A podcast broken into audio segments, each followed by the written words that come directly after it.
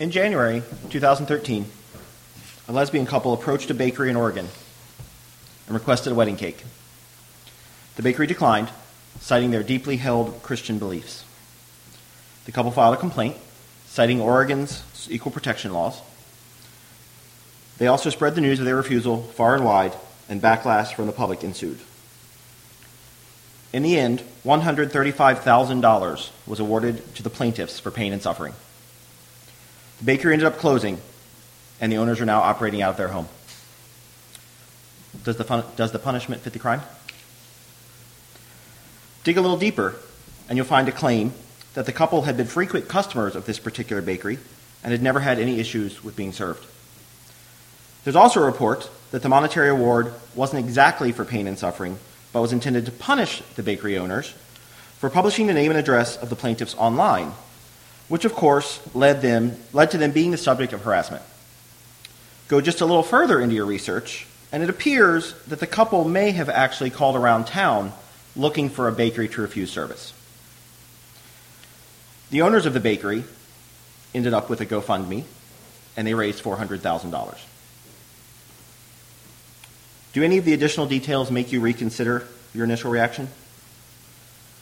I'm sure the truth is in there somewhere, but one thing I know for certain is that you can buy a lot of cake with $135,000. That's a lot of cake. But it's okay, the bakery still has a quarter of a million left. When I read stories like this, I'm always left wondering who exactly won in this situation. Was it the offended couple?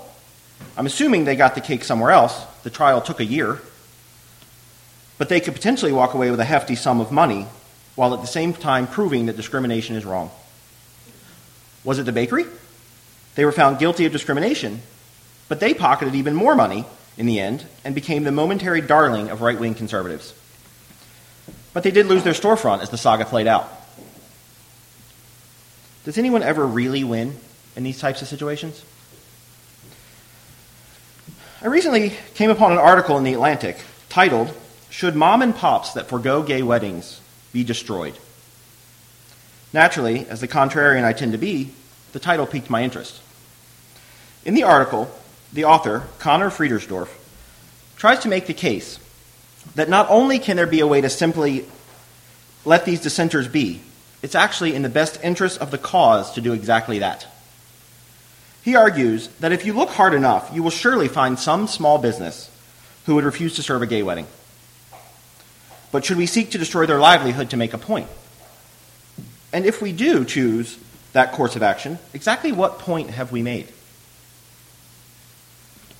In the article, Friedersdorf writes If I recorded audio proving their intent to discriminate against a hypothetical catering client, and I gave the audio to you, would you post it on the internet and encourage the general public to boycott, write nasty reviews, and drive them out of business, causing them to lay off their staff lose their life savings, and hope for other work.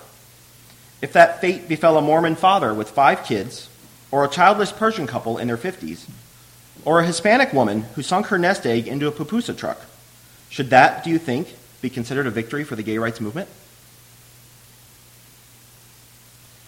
Is there a way that, we, that it can be okay for people to decline to participate in things they object to on religious grounds? Is this something we can ever figure out how to live with? I believe for me the answer is yes. How we as religious liberals and the GLBT community engage with people on this, not to mention most other controversial issues, says a lot about us and our character. I think it's easy and tempting to try to quickly occupy what we perceive as the moral high ground in these situations and jump on the down with the haters bandwagon. I can understand the desire to lash out when you feel you've been wronged, especially when you've waited so long for your day to come. But I also think it's important to remember that the people we disagree with us are people too. We live in a world where if someone believes differently than I do, they are flat out wrong, and therefore they are my enemy. We need to learn to remember that they have lives and homes and children and families and friends that rely on them. They have hopes and dreams and wishes just like us. They are trying to make it through based on what they know to be their truth, just like me and you. Those who believe differently than I do are just as confident and steadfast in their beliefs as I am. Honestly, they are probably more steadfast. My beliefs tend to change and evolve over time. My religion encourages me to determine my own truth. For Unitarian Universalists, our solace is found in the free search for tr- meaning and self acceptance. Others find solace in rigid structure and strict, frequently unforgiving doctrine. I strive to be accepting of whatever someone else feels called to believe, but in reality, I still have a hard time reconciling once those beliefs come into conflict with mine. Is there a way we can bridge the divide, these divides so that everyone can be happy or at least content? Personally, when engaging with someone with whom I disagree, I try, sometimes successfully, sometimes less so, to begin by recognizing their inherent worth and dignity and assuming goodwill. For instance, I refuse to believe that all opponents of same sex marriage are evil, and I do not believe that they hate gay people. They most certainly don't hate me personally. I happen to know that I'm lovely. you weren't supposed to laugh. Uh, I prefer to think that in most cases, at least, they are more likely the victims of fear mentality. This is not about hating gay people for them. It's really not. It's more likely about the fact that we now live in a society where we are taught, even encouraged, to fear those that are not like us. They, they likely don't actually know any real live gay people, so how could they possibly hate them? These people are terrified by the idea that they are coming for them. The they in this particular situation just happens to be the gays. But it's really not personal, and I think it's important that we remember that. It could just as easily be the liberals, the African Americans, the Hispanics, the Muslims, and now, of course, Planned Parenthood and the Syrians. I think it's also about a generalized fear of change. I think we all fear the world is falling apart around us. We just differ on the specifics. Environmentalists lie awake at night and fear the end of our planet. The religious right lies awake at night and fears the end of our society's moral center. Arguments against same sex marriage are largely based on religious objections to redefining marriage. I, and I imagine you, think that's pretty obvious to anyone who's been paying attention that marriage has been continuously redefined. The fact that you didn't purchase your numerous wives for a goat and a bushel of grain pretty much settles that argument for most of us. The number of people who don't realize this simple fact, however, is astonishing. So I'm left believing that it's truly about fearing change and things and people they don't understand. Or maybe for some, it's as simple as the fact that they find gay people icky. That's fine. The primary fear of these people, aside from their desire to save us all from hell, of course, has been that same sex couples obtaining marriage equality is going to force them to comply with and do things that they are not comfortable doing or that they flat out consider wrong. And for some people, our way of calming their fear seems to be to force them to comply and do things they are not comfortable doing. I'm just not convinced that's the best course of action in this case. From this morning's readings, do not let their unjust actions inspire us to justify employing cruel means, or else we'll soon become what we set out against. On the left side of the issue, the main argument used against allowing small businesses to cite their religious freedom to refuse to cater or serve a same sex wedding is that it's discrimination. And it is. I'm against discrimination in any form. That said, I can see how an owner of a restaurant could see a difference between serving a gay couple dinner and catering a wedding. One is a daily act of public accommodation, the other is an act of participating in what the restaurant owner might consider an offense to their religious beliefs. One could argue that a wedding is a religious ceremony, where it would be much harder to argue that having dinner is. Why is it acceptable for a member of the clergy to decline to participate in a ceremony that he or she deems incompatible with their religious beliefs, but not for a business owner? I also think that comparing a baker not wanting to bake a wedding cake to the discrimination that African Americans have faced over the years is at best a generalization and possibly even belittles that struggle. Julian Sanchez of the Cato Institute writes Sexual orientation, unlike race, is not transmitted across generations, which means a gay person born in 1980 is not starting from a position of disadvantage that can be traced to a legacy of homophobic laws in the same way that a black person, person born in 1980 is likely to be disadvantaged by centuries of government enforced racism. We don't see the same profound and persistent socioeconomic disparities. Sexual orientation is also not generally obvious to casual observation in a commercial context, which, as a practical matter, makes exclusion more costly and labor intensive for the bigot. And while, I, while I've seen any number of claims that allowing private orientation discrimination would give rise to a new Jim Crow era, the fact is that such discrimination is already perfectly legal in most of the country. And it seems though, as though very few businesses are actually interested in pursuing such policies. So I would say that while pockets of discrimination and mistreatment directed at the gay community certainly exist and should be dealt with accordingly, there simply has been no widespread systemic effort on the part of the business community to discriminate against the gay community. What we are seeing are one off situations involving small mom and pop businesses, and these are far and away the exception. They should be treated like the exception, not the rule. In reality, the vast majority of business owners, both large and small, are smart enough to realize that they should not turn away any customers, especially the gay customers who typically spend at a higher rate than their straight counterparts and also tend to be very socially connected. Discriminating against the gay community is simply bad for business. 89% of the companies on the Fortune 500 prohibit discrimination on the basis of sexual orientation. Unlike protections for African Americans, which were largely imposed by judicial legislative means, this was a voluntary addition to these companies' non discrimination policies. The higher on the list, the more likely the company is to have an all encompassing protection for workers. That culture of acceptance filters itself all the way down to the consumer. There are literally businesses that are falling all over themselves to attract me and my money. There are even rainbow colored Doritos now, for God's sake. so, why would I waste my time and energy insisting that someone take my money? A business doesn't even actually have to refuse service to be tried and found guilty in the court of public opinion. In the article, the author references a small business, Memories Pizza, in Indiana, that was approached by a reporter and asked if they would cater a gay wedding. They responded with their truth that they would decline to cater a wedding, gay wedding should they be approached, but they would certainly welcome gay customers to dine with them. They didn't actually refuse service to anyone, mind you but just the mere mention of the fact that they might let loose a torrent of negativity and hateful personal attacks. They ended up shuttering their business temporarily while they weathered the storm. To me, the most interesting thing in this story is the fact that some reporter in Indiana seems to think that a gay couple is going to have a local pizza joint cater their wedding. Talk about not knowing any gay people.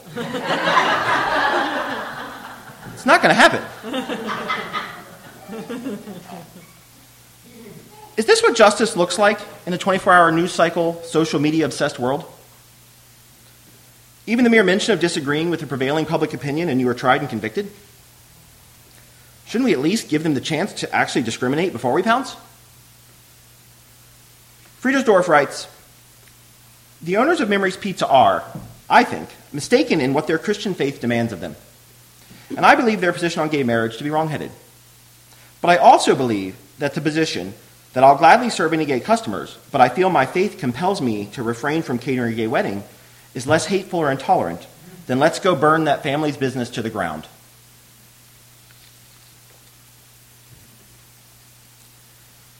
Love, compassion, and understanding are what conquer fear and change the world.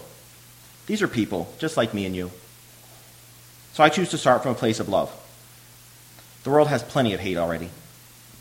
I choose to focus on the fact that gay rights is actually a bright spot, a notable exception in our current culture war, and that well over 60% of the population supports equal marriage and protections. How did we get to such a large majority?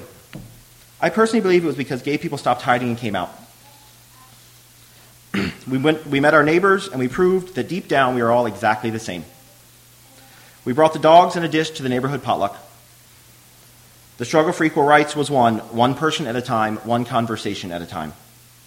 It was won through patience and understanding and by refusing to be anything less than what you were born to be. The way forward, in my opinion, is not through forced compliance. Make no mistake, I firmly believe we need to have anti discrimination laws on the books in every state. but I just don't think it's necessary to destroy a small business because they don't approve of who you love. If we wish to change hearts and minds, we must be willing to engage from a place of love and compassion. We must be willing to find justice from a place of love and compassion rather than vengeance. And we must realize that change and acceptance take time. My favorite line from our reading this morning is The challenge is this let us take up the miseducation of justice making by stripping our conscience of images of equity that claim to manifest condemnation through humiliation, through shame and blame, through righteous vindication. So, yes, I'm willing to accept that small mom and pops may not want to participate in my wedding.